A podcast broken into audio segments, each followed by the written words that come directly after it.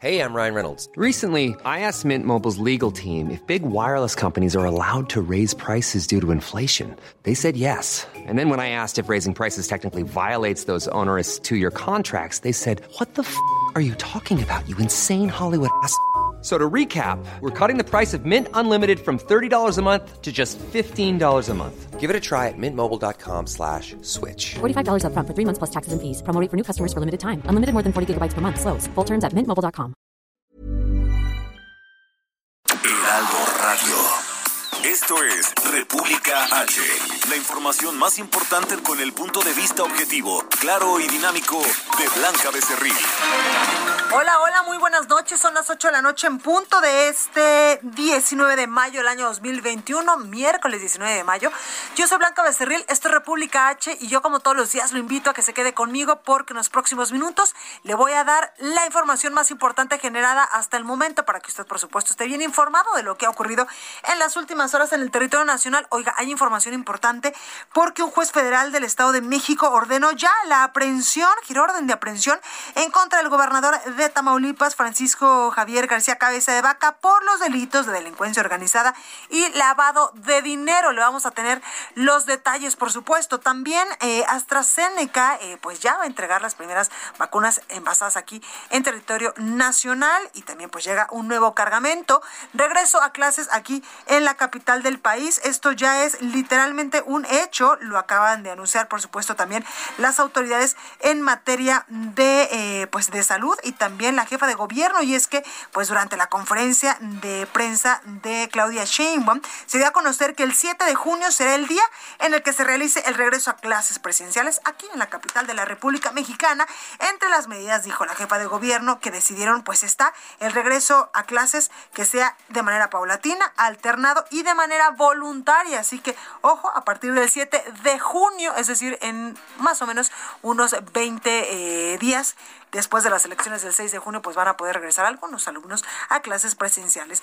También hay información importante sobre el metro. Hoy viene Roberto San Germán con lo mejor de los deportes y tenemos a Orlando Oliveros con el Heraldo Música. Así que quédese conmigo. Yo soy Blanca Becerril. Esto es República H. ¿Qué le parece si ya arrancamos con la información? Recorrido por el país. Bueno, vamos con mi compañera Daniela García hasta Monterrey, Nuevo León. Mi Dani, ¿cómo estás?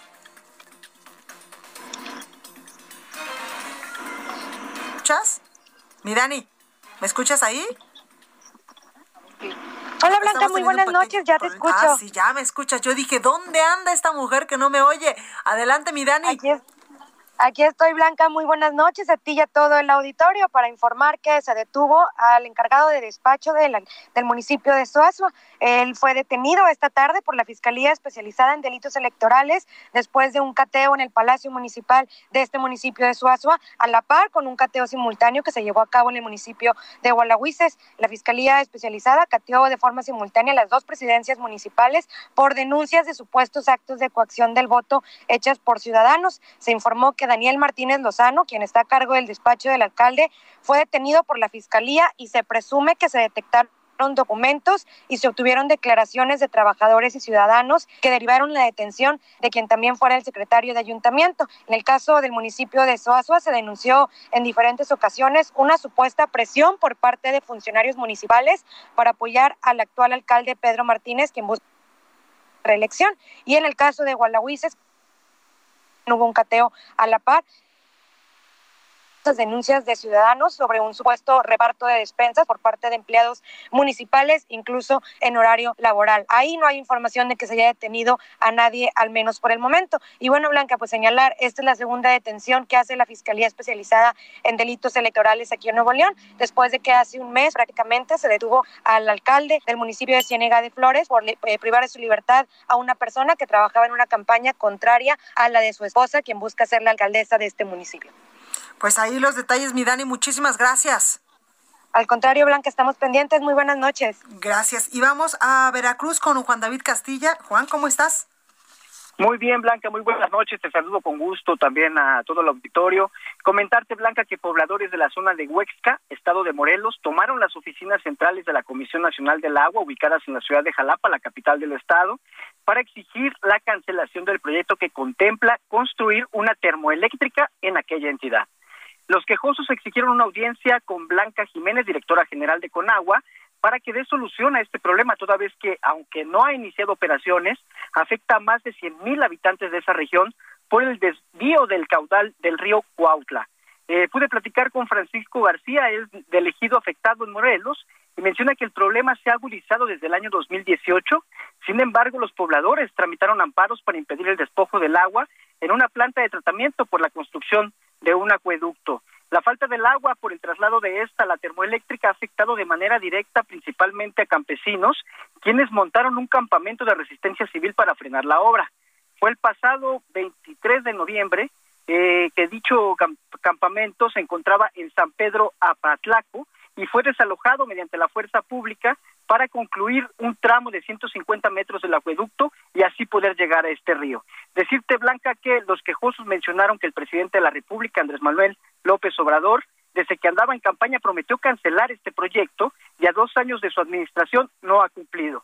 Estos ejidatarios y campesinos amagaron con acampar y mantener la toma de las instalaciones hasta el próximo viernes 21 de mayo en caso de no obtener una respuesta favorable a estas peticiones, Blanca.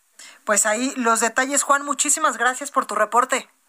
Excelente noche, hasta luego. Gracias, Mayeli Mariscal, allá en Guadalajara, Jalisco. Cuéntanos, ¿qué nos traes? Hola, ¿qué tal Blanca? Muy buenas noches, buenas noches a todo el auditorio. Pues eh, de acuerdo con las pruebas que tiene el gobierno del estado, los siete incendios que se eh, dieron cita el día de ayer en el bosque de la primavera fueron provocados y es que estuvieron focalizados, además de que el gobernador del estado acusó que puede haber intereses políticos detrás de estos incendios para generar inestabilidad en Jalisco.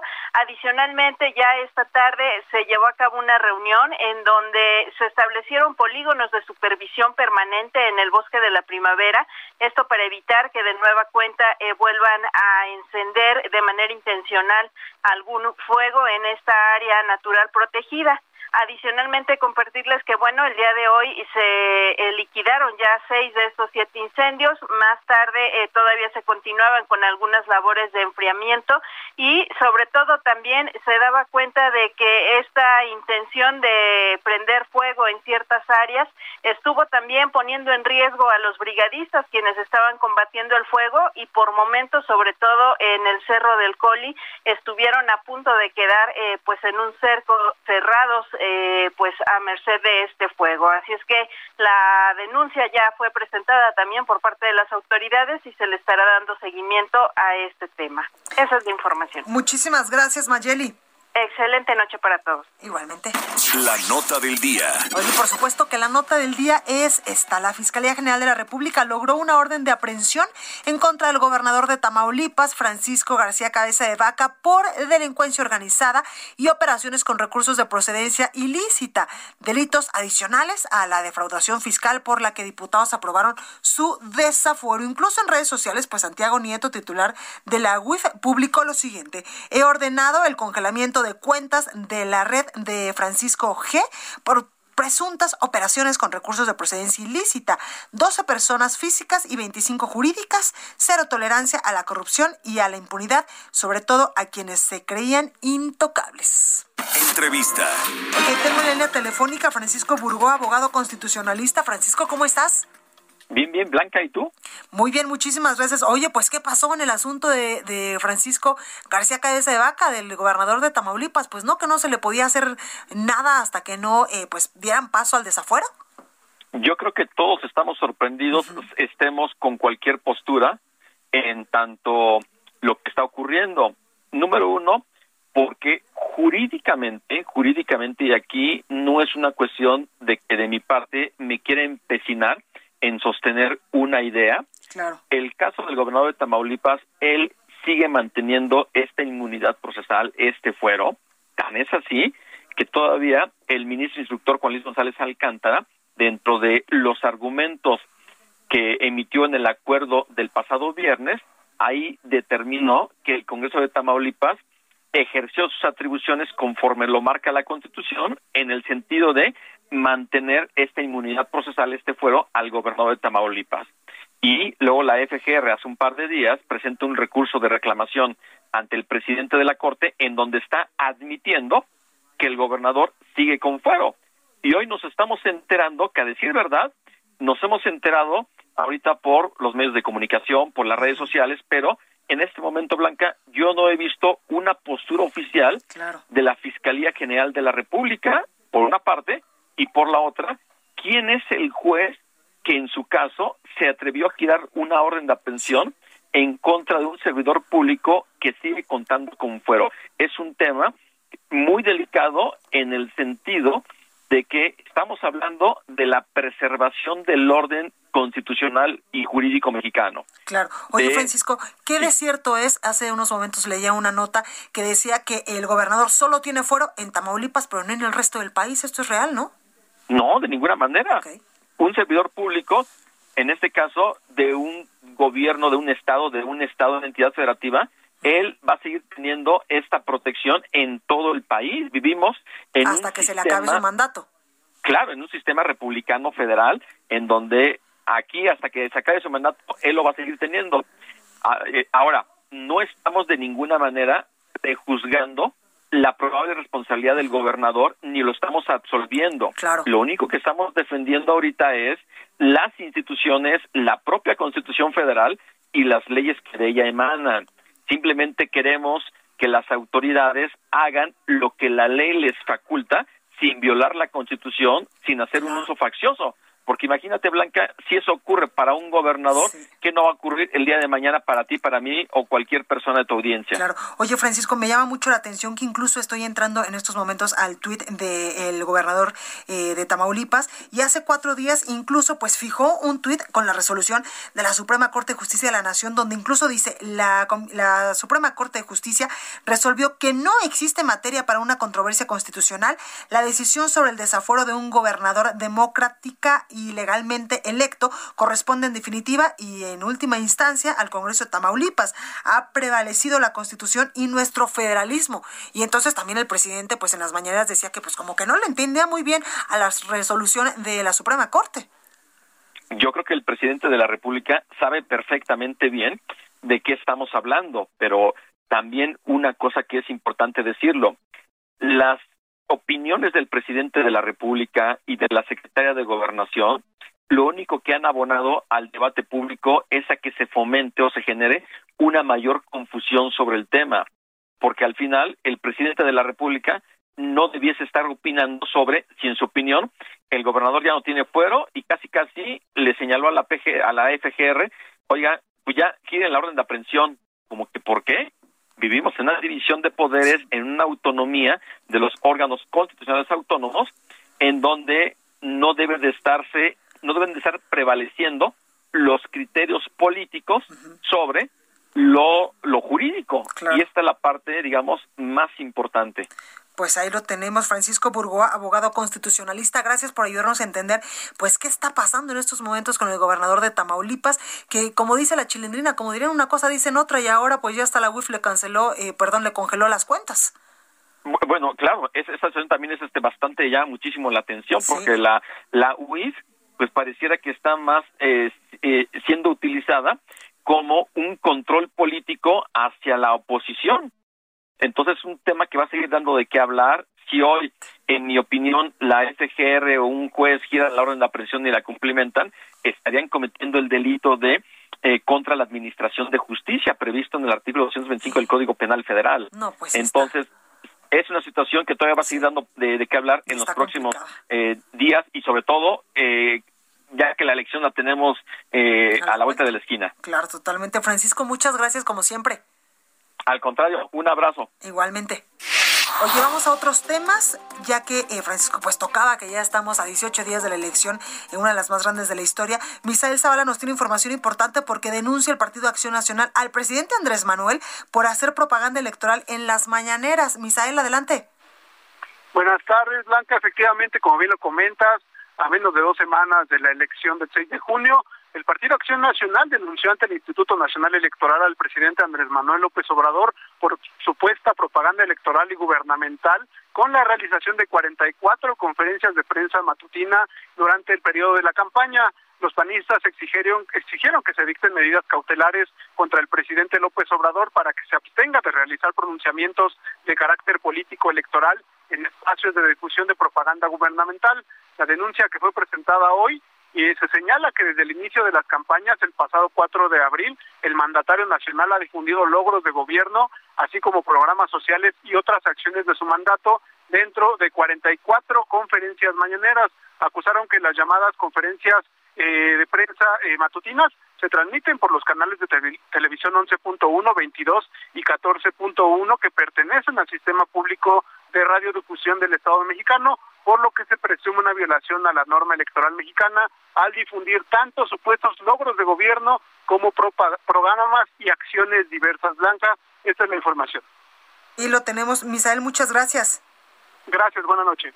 Gracias, buenas noches. Oiga, y otorgarán empleo a 65 famili eh, familiares de las víctimas del accidente del metro de la línea 12 aquí en la capital del país. Carlos Navarro nos tiene la información. Carlos, ¿cómo estás?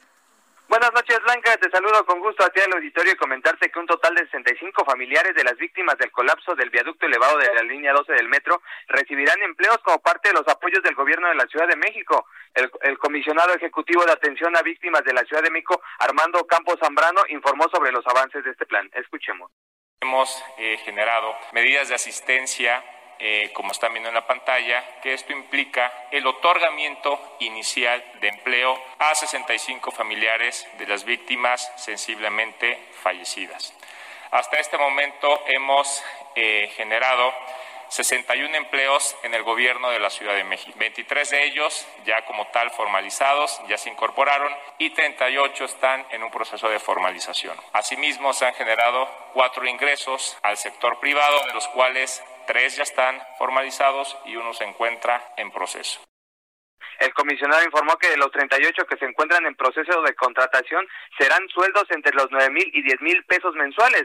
Los empleos que se otorgarán en la administración pública local son de carácter administrativo en áreas como finanzas, cultura, salud, entre otros. En el caso de los empleos dentro de la iniciativa privada, tres ya fueron contratados y uno se encuentra en proceso de entregar su documentación para ser contratado. Por su parte, la titular de la Secretaría de Gestión de Riesgos y Protección Civil, Miriam Ursúa, informó sobre los avances en los trabajos para el peritaje externo de la empresa noruega DNV. Escuchemos. Un grupo de especialistas de la empresa DNV llevó a cabo un recorrido por el viaducto elevado desde la estación Tezonco hasta el punto de colapso, con el fin de levantar evidencias adicionales para la elaboración tanto del dictamen técnico como del análisis causa-raíz, mientras que otro grupo de ellos continuó con la revisión de la información documental.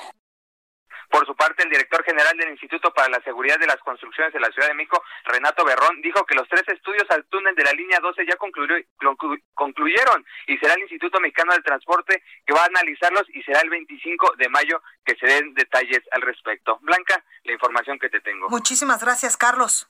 Hasta luego, buenas noches. Oiga, y en información de último momento, ya le decía yo que un juez ordenó pues detener a Francisco García Cabeza de Vaca, el gobernador de Tamaulipas, y que la UIF, la Unidad de Inteligencia Financiera, pues incluso ya le bloqueó sus cuentas. Bueno, pues hace unos minutitos el Instituto Nacional, eh, bueno, el Instituto Nacional de Migración, ah, eh, que pues depende de la Secretaría de Gobernación, acaba de emitir una alerta migratoria a nombre de Francisco Javier García Cabeza de Vaca. Dice aquí en este comunicado el Instituto Nacional de Migración, dependiente la Secretaría de Gobernación emitió una alerta migratoria a nombre de Francisco eh, Javier García Cabeza de Vaca a solicitud de la Fiscalía General de la República. Lo anterior con el propósito de verificar, registrar e informar a esta instancia de justicia sobre los movimientos de ingreso y salida de la persona mencionada a través de todos los puntos de internación aéreos, marítimos o terrestres del territorio nacional. Vaya, vaya que este asunto se está complicando contra el gobernador de Tamaulipas a 18 días de la elección del próximo 6 de junio. Hoy ya incluso, pues le digo, han emitido una alerta migratoria para que el gobernador pues no pueda salir y si sale del país, automáticamente pues le avisen casi casi que a la secretaria de gobernación, al mismo presidente, quién sabe usted a quién. Vamos con más información y es que ya está en la línea telefónica mi compañero París Alejandro, porque AstraZeneca entregará vacunas envasadas en México ya el 24 de mayo. París, ¿cómo estás? Buenas noches, Blanca, amigas, amigos de Lado de México. Sí, sí, es que esta mañana el secretario de Relaciones Exteriores, Marcelo Ebrard, anunció que la farmacéutica AstraZeneca entregará los primeros lotes de la vacuna contra el COVID-19 envasadas en México. Y esto lo dijo al término de un recorrido en los laboratorios Leomont en Ocoyacac, Estado de México. Dijo que ya será a partir de la siguiente semana cuando salga el primer millón de vacunas de AstraZeneca para su distribución y aplicación. La vacuna es un esfuerzo de los gobiernos de México y Argentina, la Universidad de Oxford, la Fundación Carlos y la Fundación Carlos Slim. Escuchamos al secretario Marcelo Ebrard. Ya hemos constatado que Leomont ya entregó a COFEPRIS los lotes correspondientes para su revisión. Estarán terminando aproximadamente el primer lote el día 24 o 25 de mayo. De ahí ya depende de AstraZeneca en qué momento de su anuencia. En el momento que dé su anuencia, esas, esos lotes de los que estoy hablando se pondrán a disposición de México, de AstraZeneca, y también de Argentina y otros países de América Latina que han, tienen contratos desde aquel tiempo, desde hace ya un año.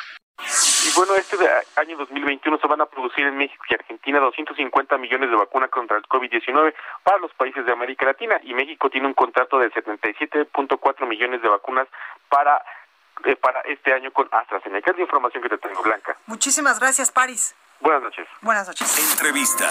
Oiga, y ya le decía yo que estamos ante un inminente regreso a clases aquí en la Ciudad de México y para hablar más al respecto tengo al doctor Luis Humberto Fernández Fuentes, él es titular de la Autoridad Educativa Federal aquí en la capital del país y es que el regreso presencial a clases aquí en la Ciudad de México pues será el próximo 7 de junio en las comunidades educativas que así lo decidan. Doctor, buenas noches, ¿cómo está?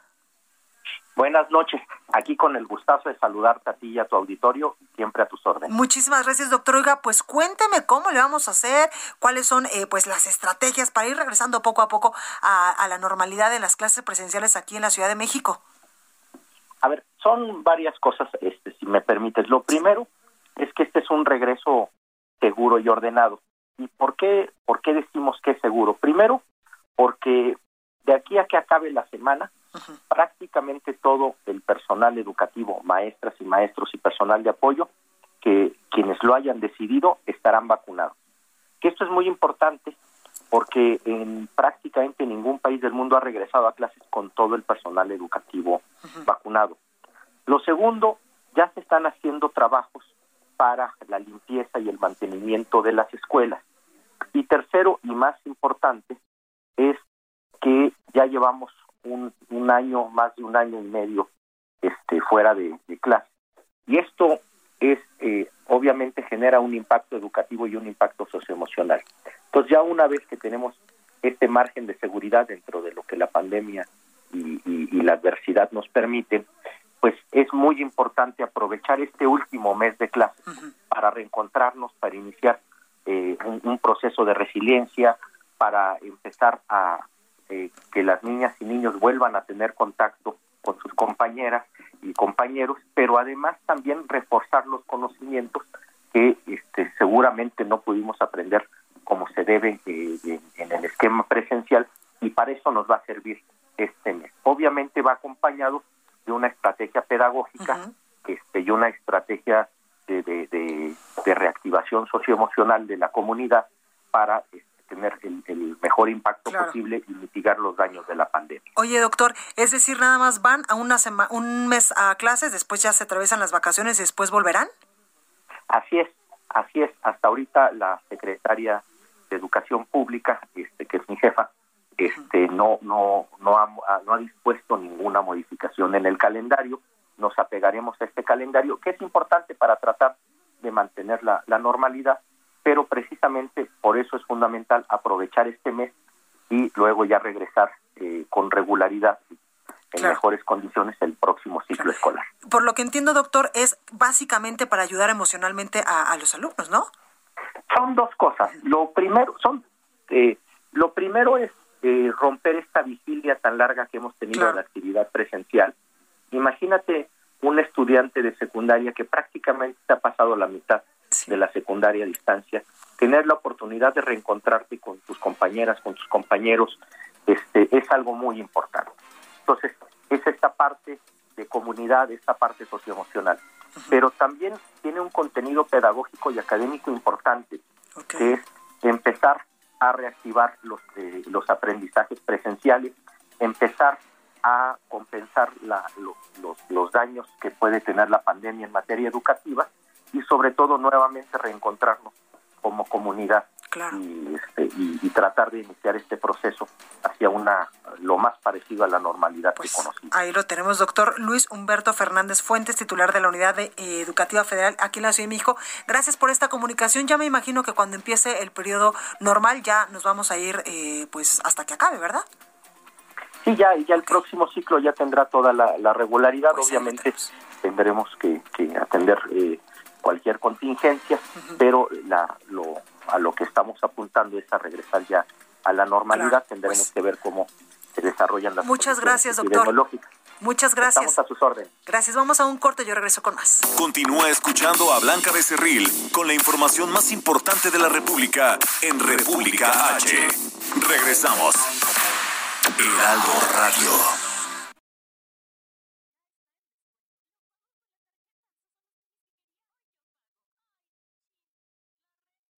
Heraldo Radio. La HCL se comparte, se ve y ahora también se escucha.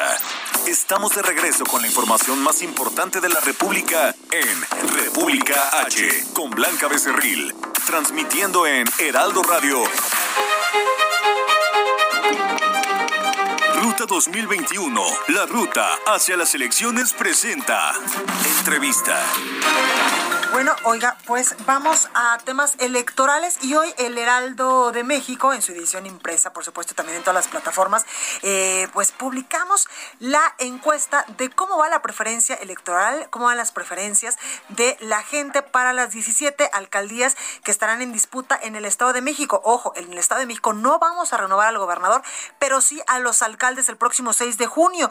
Y eh, pues para, hablar de este tema, tengo en la línea telefónica a Patricia Durán Rebe y es candidata de Juntos Haremos Historia en Naucalpan, Estado de México, que por cierto tiene en estos momentos el 42.1% de las preferencias electorales contra pues su más cercana competidora, Angélica Moya de la Alianza PRI-PAN-PRD, que tiene el 41.1%. Esta Patricia Durán pues va a la cabeza de las preferencias electorales a 18 días de la elección y la tengo en la línea telefónica. Muy buenas noches, Patricia, ¿cómo estás? Buenas noches, Blanca, muy contenta. Eh, gracias y un saludo a tu auditorio. Un poquito ronca, pero espero que me escuchen bien. Sí, te escuchamos perfecto. Oye, cuéntame cómo va la campaña, ¿qué te dice la gente en la calle? Pues estoy muy contenta, como lo acabas de mencionar, pues no nada más estamos arriba en las encuestas, eh, sino en la preferencia electoral. Ha sido una campaña eh, en esta campaña a la presidencia municipal muy intensa, muy satisfactoria y me he podido dar a la tarea de recorrer en estas casi tres semanas de campaña las colonias del municipio. Eh, hay que recordar que durante años pues también he estado trabajándolas, pero en este momento he podido recibir muchas de las demandas de aquello eh, agradecimiento de aquello que hemos logrado hacer, pero también demandas de lo que nos falta por hacer y ha sido, pues, como te decía, una campaña con mucha emoción, de mucho territorio, de múltiples reuniones y en especial que estoy escuchando a las naucalpenses. Estoy convencida, Blanca, de que escuchando de viva voz a las personas es como podemos conocer sus problemas e inquietudes. Y eh, pues en estas reuniones, principalmente las demandas que más tenemos en el municipio, pues es la reconstrucción y la repavimentación de nuestras calles. Estaré emprendiendo en el siguiente periodo un programa muy, muy ambicioso de repavimentación de las calles de Naucalpan, así como continuaremos eh, con el programa de iluminación en tu colonia, Ilumina tu colonia, con la colocación de, de nuevas luminarias. En este periodo hemos podido colocar 11.500 nuevas luminarias. A finalizar el año estaremos colocando otras 10.000 y el próximo periodo estaremos prácticamente iluminando todo el municipio.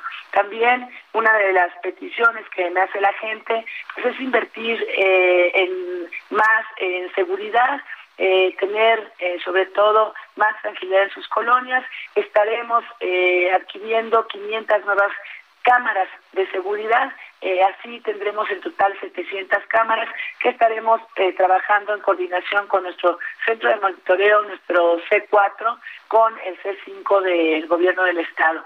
Tendremos una capacidad prácticamente de 1.500 cámaras para tener vigilancia permanente y así inhibir el delito.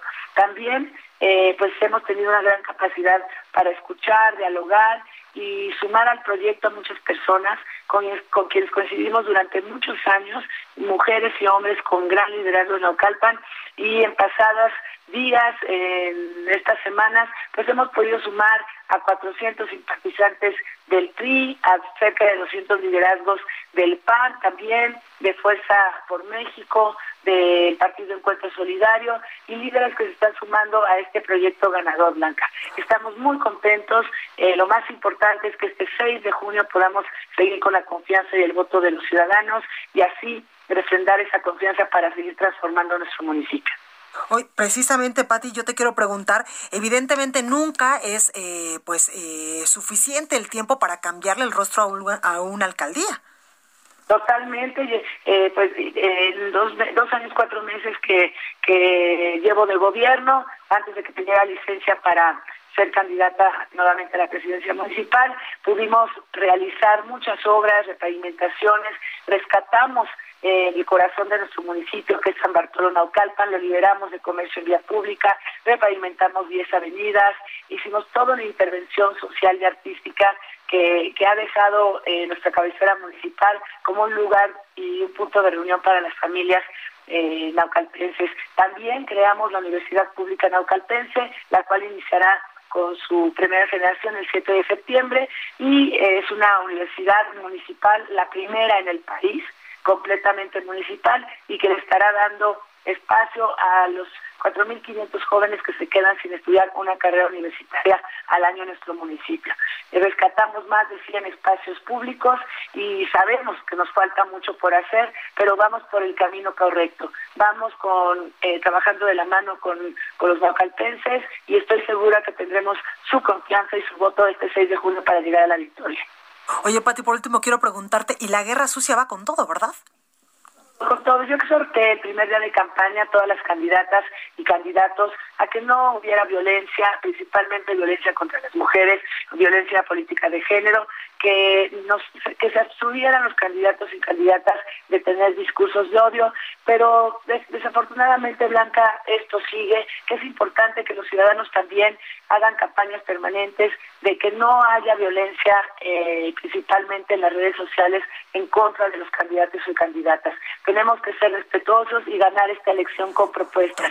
Así es como se ganan las elecciones. Totalmente. Patricia Durán, eh, candidata de Juntos Haremos Historia en Naucalpan, Estado de México. Gracias por esta comunicación y suerte en lo que resta la campaña. Muchas gracias, Blanca. Pues vamos con todo, de camino al triunfo este 6 de junio. Muchas gracias, Pati. Cuídate. Gracias, Blanca. Un abrazo. Salud. Entrevista. Oye, continuando con esta ruta 2021, también eh, le digo, pues habrá eh, otros cargos de elección popular que se estarán disputando el 6 de junio. Y para hablar también de estos temas, tengo en la línea telefónica a Jorge Eugenio Núñez. Él es candidato a la presidencia municipal de Mexicali por el partido de Baja California. Candidato, buenas noches, ¿cómo está? Blanca, ¿cómo estás? Buenas noches. Un gusto saludarte desde acá, desde Mexicali, Baja California. Un saludo. Ya le iba a preguntar qué tal el calor con todo, ¿verdad? no, fíjate que todavía no empieza, ahorita estamos a gusto, máxima 38 grados, que para Mexicali es una es, un avance, al final de cuentas, estoy hasta julio y agosto empieza lo difícil, ¿no? Donde se cuece literalmente un huevo en la cajuela. Ah, claro, es, la, clásica aquí en Mexicali, el calorcito, pero no, fíjate que en mayo todavía tenemos este fechas, digo, temperatura agradable, digo, máximas 36, 37, 38, y pues bueno, lo difícil empieza en julio y agosto. Cuando gusten acompañarnos, muchas gracias. Los invitamos acá. Oiga, candidato, precisamente quiero preguntarle cómo le va en la campaña. ¿Qué le dice la gente? ¿Qué necesita la gente allá en Mexicali? Mira, Blanca, la verdad es que eh, somos nosotros de, un partido local. Yo soy eh, el candidato del Partido a California y somos el único partido local en esta contienda electoral. Y de alguna manera, aunque eh, pues yo creo que a nivel nacional la gente está cansada de más de lo mismo y de promesas, aquí en Mexicali no es la excepción, están cansados de que llegue un color y llega otro y pues no cumplen los proyectos y más aún ahora con los temas delicados que están sucediendo. Ahorita en Mexicali estamos pasando por un tema de inseguridad difícil, llevamos semanas y meses donde la gente pues obviamente eh, con el tema del crimen organizado y pues es uno de los temas más difíciles, la inseguridad, el tema de la salud, el tema de la infraestructura, fíjate, este lástima Mexicali tenemos un gran problema de, pavimentación y de baches, que es parte de lo que la gente le molesta, que seguimos teniendo ese problema que debe ser algo resuelto, ¿no?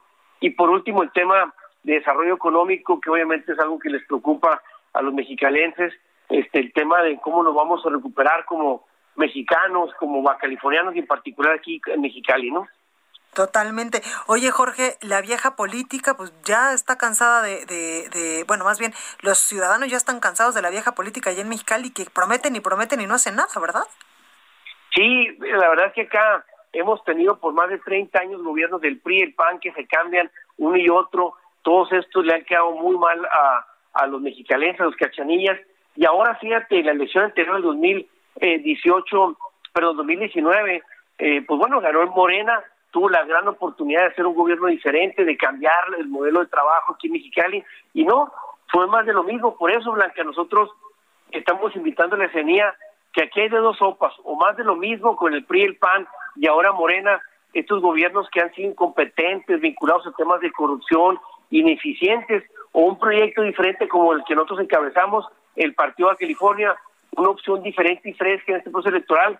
Y yo estoy seguro que la ciudadanía este, va buscar un nuevo, una nueva opción en este proceso electoral y va a votar por nuestra candidatura para que podamos cambiar los graves problemas en los que nos han metido estos del PRI, el PAN y ahora de Morena, ¿no? Totalmente, pues ahí lo tenemos Jorge Eugenio Núñez, candidato a la presidencia municipal de Mexicali por el partido de Baja California. Gracias por esta comunicación y echarle todas las ganas que faltan 18 días. Sí, duro.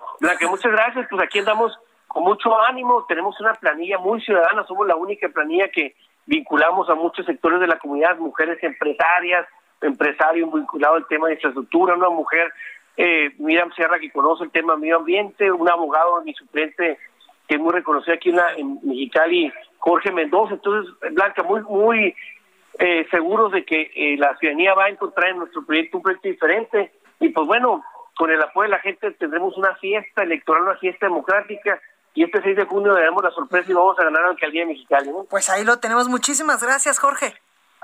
Gracias, un saludo a todo tu, auditorio y lo mejor. Muchas gracias.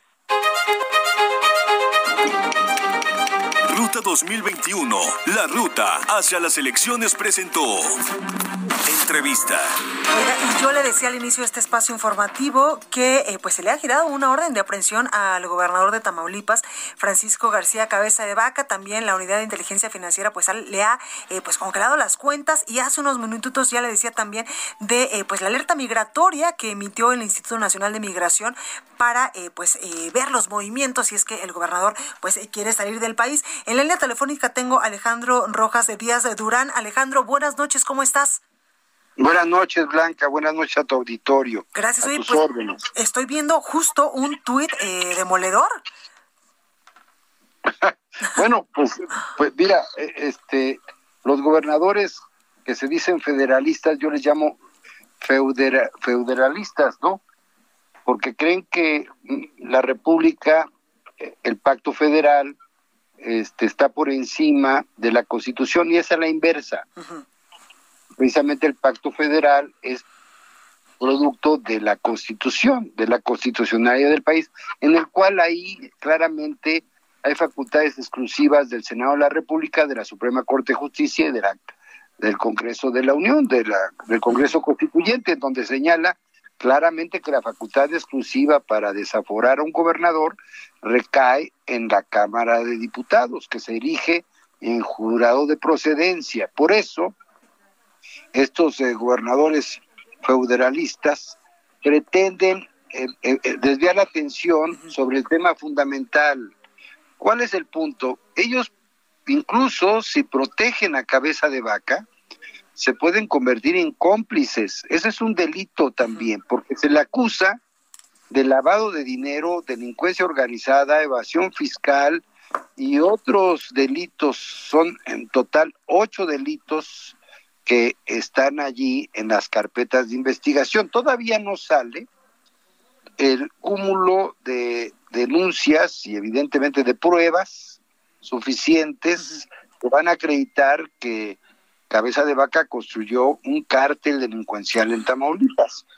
Ese es el punto central que no México por primera vez va a desmantelar eh, un narcoestado en México. Eso es fundamental para el país. Fíjate. Alejandro, tú eres eh, consejero de Morena, fundador de Ala Democrática y senador suplente de la República. quiero preguntar, ¿esto que está pasando con Cabeza de Vaca no es ilegal? ¿Todo está bajo el marco de la ley?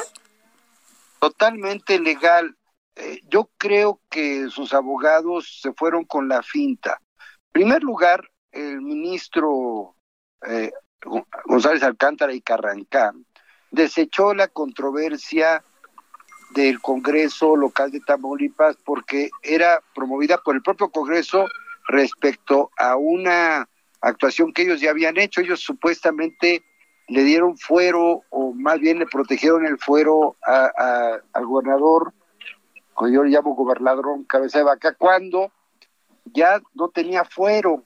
Tú no le puedes dar un fuero a alguien que se le quita previamente en un poder federal. Segundo, es una opinión del ministro, no es el pleno de la Corte, que sí sería muy bueno que el pleno de la Corte se pronunciara.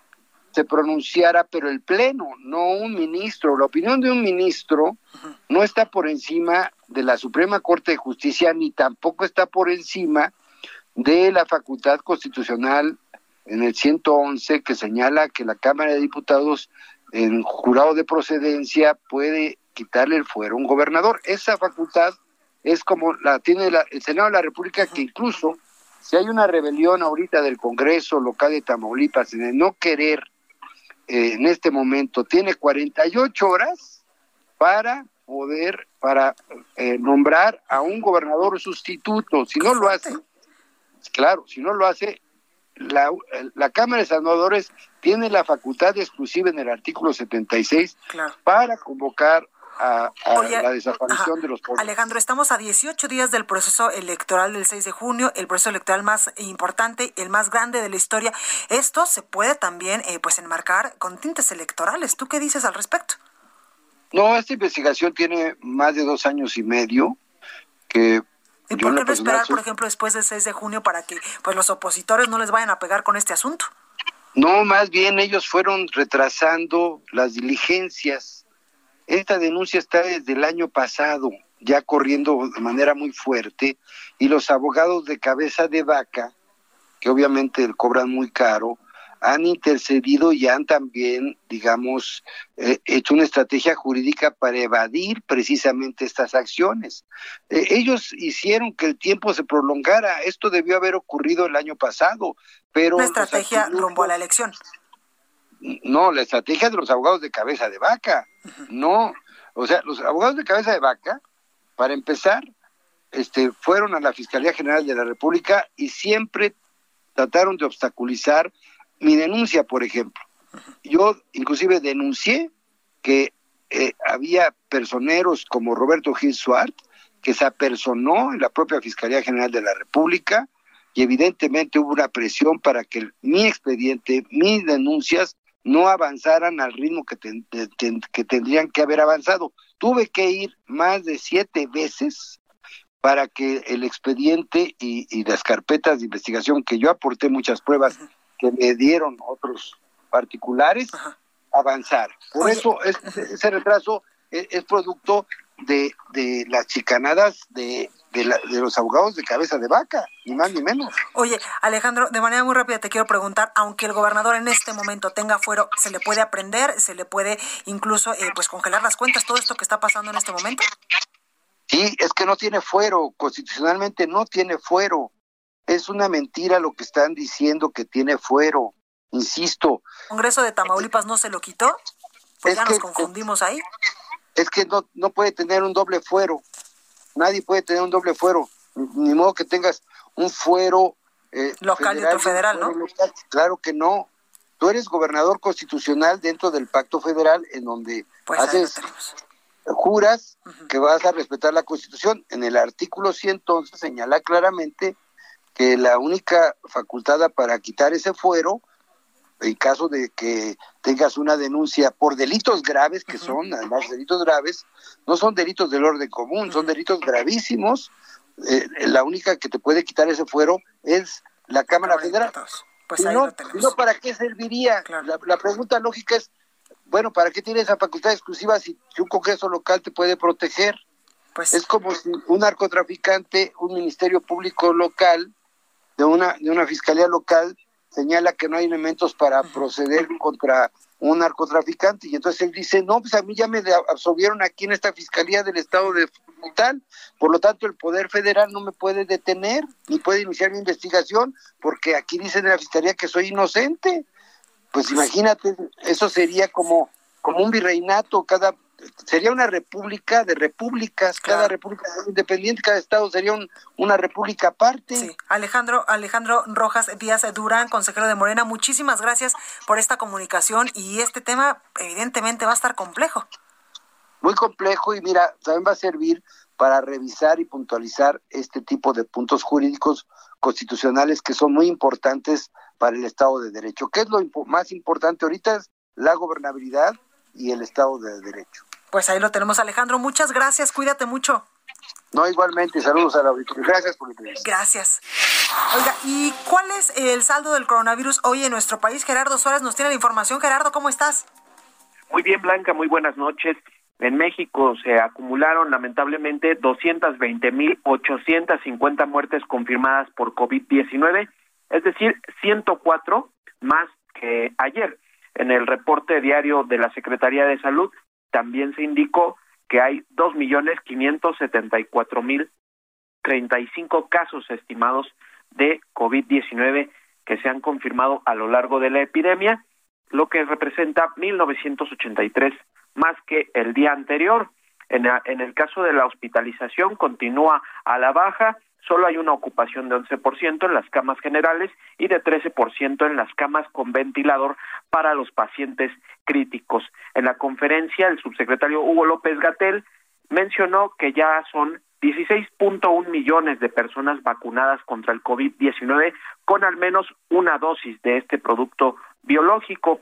Y bueno, también en este espacio, Blanca, se habló de los casos de la variante india del COVID-19, el secretario de Salud de San Luis Potosí, la entidad donde se han ubicado estos casos, mencionó que van hasta el momento cuatro contagios de la variante india que se han identificado en esta entidad gracias al proceso de secuenciación genética que se realiza en coordinación con autoridades federales. Y hay otros 30 casos asociados a estos cuatro eh, y bueno, finalmente mencionó que no se han encontrado más casos de variante india hasta el pues, momento. Ahí los detalles, Gerardo, gracias. Buenas noches. Buenas noches. Deportes con Roberto San Germán. Y entre tan convulso día llega Roberto San Germán con lo mejor de los deportes. ¿Cómo estás, mi Robert? Muy bien, muy buenas noches, mi querida Blanca y gente que nos sintoniza bien. Y tu Cruz Azul ya arrancó su partido contra Pachuca en las semifinales en el Estadio Hidalgo 0 a 0. Bueno, bueno. 0-0 en el minuto 13, así que puedes respirar ya tranquila. Y ya veremos, el viernes ya te podré decir quién pasa, si ya gana tu Cruz Azul.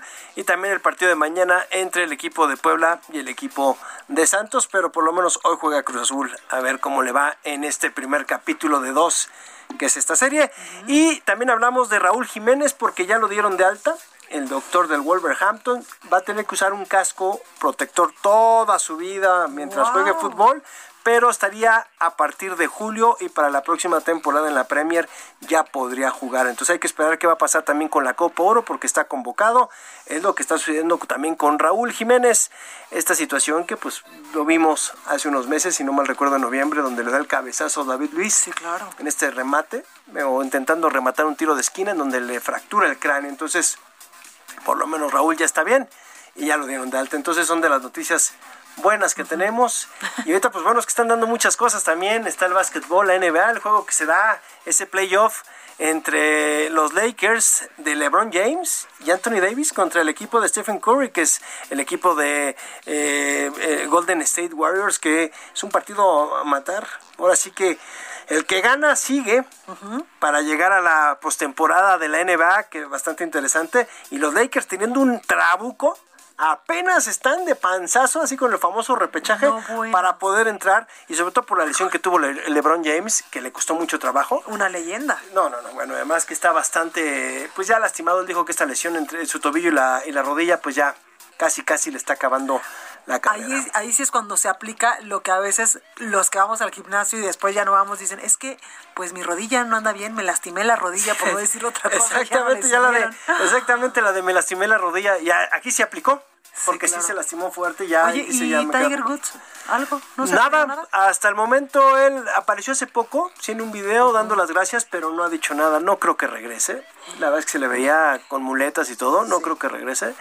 Eh, tampoco necesita, ¿eh? Ah, no, claro, con todos los millones que hizo durante toda su carrera. Ya, no necesita. para qué? No, ya no necesita, la verdad. Por salud mental, para tener chamba. Pues tampoco créeme que va a querer tener mucha chamba ya también. Mira, tantos años de tener, este, ¿cómo se llama? Estrés, por la, cuestión, la presión. Créeme que ahorita si le dices, oye, no, compa, déjalo, yo ahorita me quedo en mi casa muy a gusto. Oye, ¿y de los Juegos Olímpicos de...? Eh, los doctores ya están muy molestos y están diciendo que ojalá no haya Juegos Olímpicos porque esto puede crear una pandemia mucho más grave en Japón. No lo quieren yo creo que se va a poner cada vez más difícil la situación allá. ¿eh? ¿Tú crees que se hagan o no? Yo creo que si el pueblo japonés sale, no, no los van a dejar. ¿eh? Yo creo que ahí va a haber un problema grave. Imagínate una manifestación allá en Japón como las de México contra los Juegos Olímpicos. ¿Habrás visto antes, dirían? Pues acuérdate que ellos tienen otra forma de, de, manifestarse. manifestarse. ¿no? Pues Sabemos que son, sí, pero a ver qué sucede. Exactamente. Robert, gracias. yo soy Blanca Becerril. Esto fue República H. Yo les espero el día de mañana en punto a las 8 con más información. Cuídense mucho.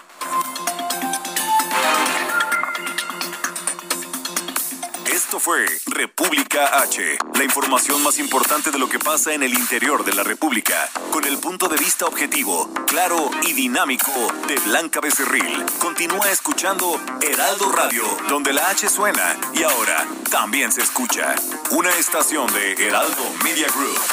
Heraldo Radio, la HCL se comparte, se ve y ahora también se escucha.